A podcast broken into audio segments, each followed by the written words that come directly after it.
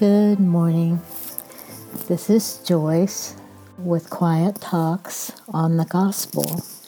It's 5:38 on April 14th. The title is Faces. Now on my blog, which is www.whatwouldajjesusgirldo.com is my little home on the blog, and there's a picture of a large group of people with assorted faces. A short prayer Father, may the words of my mouth and meditation of my heart be acceptable, O Lord, my strength and my Redeemer. Amen. Some faces say, Welcome. Other faces say, Grrr, beware the dog. Have you ever noticed? Faces are important. We learned even as children don't ask mom right now, she is not in a good mood. Or, yes, now would be a good time to ask dad. Madison Avenue uses baby faces, children faces, and puppy faces. On TV, one of my favorite faces is on the news when a soldier comes home on leave.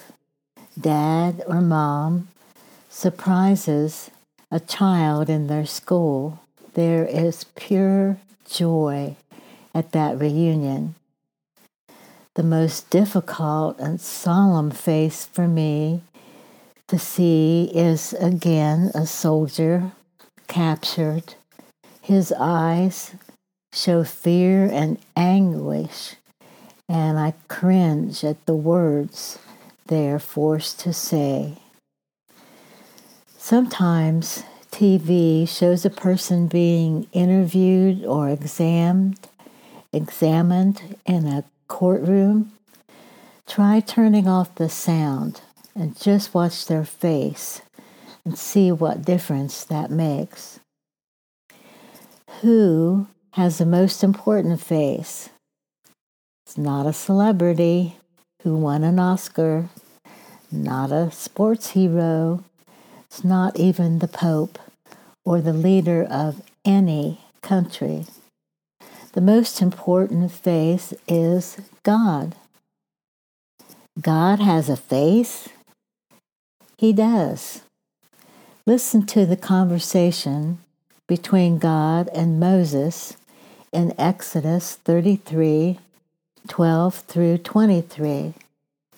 They've been talking, and the Lord told Moses to take the Israelites to the promised land, but he didn't say who will go with him. Moses wants to know who is going with him. And the Lord replied, I will personally go with you, Moses, and I will give you rest. Moses then keeps talking and he ends like this Then show me your glorious presence. Oh, my land, did he know what he was asking? Would any of us been brave enough to ask that of the Lord? And the Lord replied, I will make all my goodness pass before you, and I will call out my name, Yahweh, before you, for I will show mercy to anyone I choose and I will show compassion to anyone I choose, but but you may not look directly at my face, for no one may see me and live. So, what does God's face look like? What do you think? Jesus was talking with his disciples in John 14, 8 through 9, and said to Philip, who was one of his disciples, anyone who has seen me has seen the Father. Hebrews 1 3 says this of Jesus The Son, S O N, Jesus, radiates God's own glory and expresses the very character of God. And He, Jesus, sustains everything by the mighty power of His command. When He, Jesus, had cleansed us from our sins, he sat down in the place of honor at the right hand of the majestic God in heaven. Now, Judas did not have a halo around his head here on earth. His face must have said, Welcome, because parents brought their children to see him. He must have looked similar to his disciples since Jesus needed to kiss him in the garden to identify him for the soldiers to arrest and take him away. Parents brought their children to Jesus so he could lay his hands on them and pray for them. But the disciples scolded the parents for bothering him. But Jesus said, Hey, oi, well, not really. But he did say, Let the children come to me, don't stop them.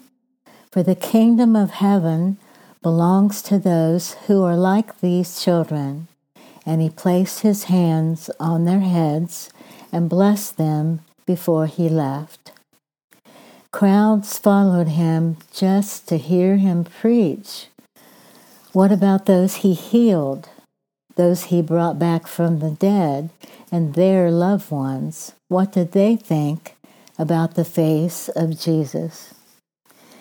If we could ask Mary Magdalene what she thought, would she say, I looked into his face and I became a pure woman? If we could ask Matthew, the tax collector, what he thought, would he say, I looked into his face and I became an honest man. Then there were the faces of the Pharisees and Sadducees, the teachers of the law.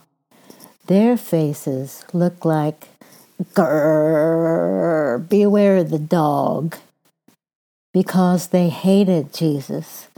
They were jealous of him, made plans to kill him, an ugly death on the cross.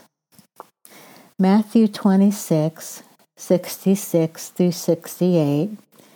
When Jesus was before the council at the home of Caiaphas, the high priest, also present were teachers of the religious law and elders. This was after he had been arrested. When they finished questioning him, they shouted, Guilty! He deserves to die. Then they began to spit in Jesus' face and beat him with their fist. And some slapped him, jeering, Prophesy to us, you Messiah, who hit you that time? This all was prophesied in Isaiah in the Old Testament, Isaiah 52 14.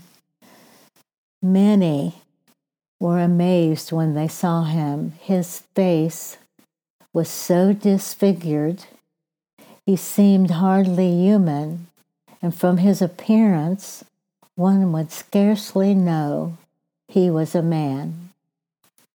We could say on the cross, the sun and the sky hid its face.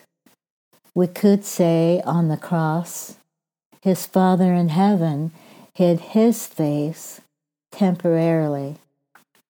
Jesus, our Savior, in the end, we will see his face. We will see him face to face. 1 Corinthians 13:12 For now we see through a glass darkly, but then face to face. Now I know in part, but then I shall know even as also I am known. When all is said and done, His is the only face that matters. Do you know what I'm talking about? Do you understand what I am saying? Oh, if only I could see your face. Listen to this blessing. The Lord bless thee and keep thee. The Lord make his face shine upon thee and be gracious unto thee. The Lord lift up his countenance upon thee and give thee peace. Amen.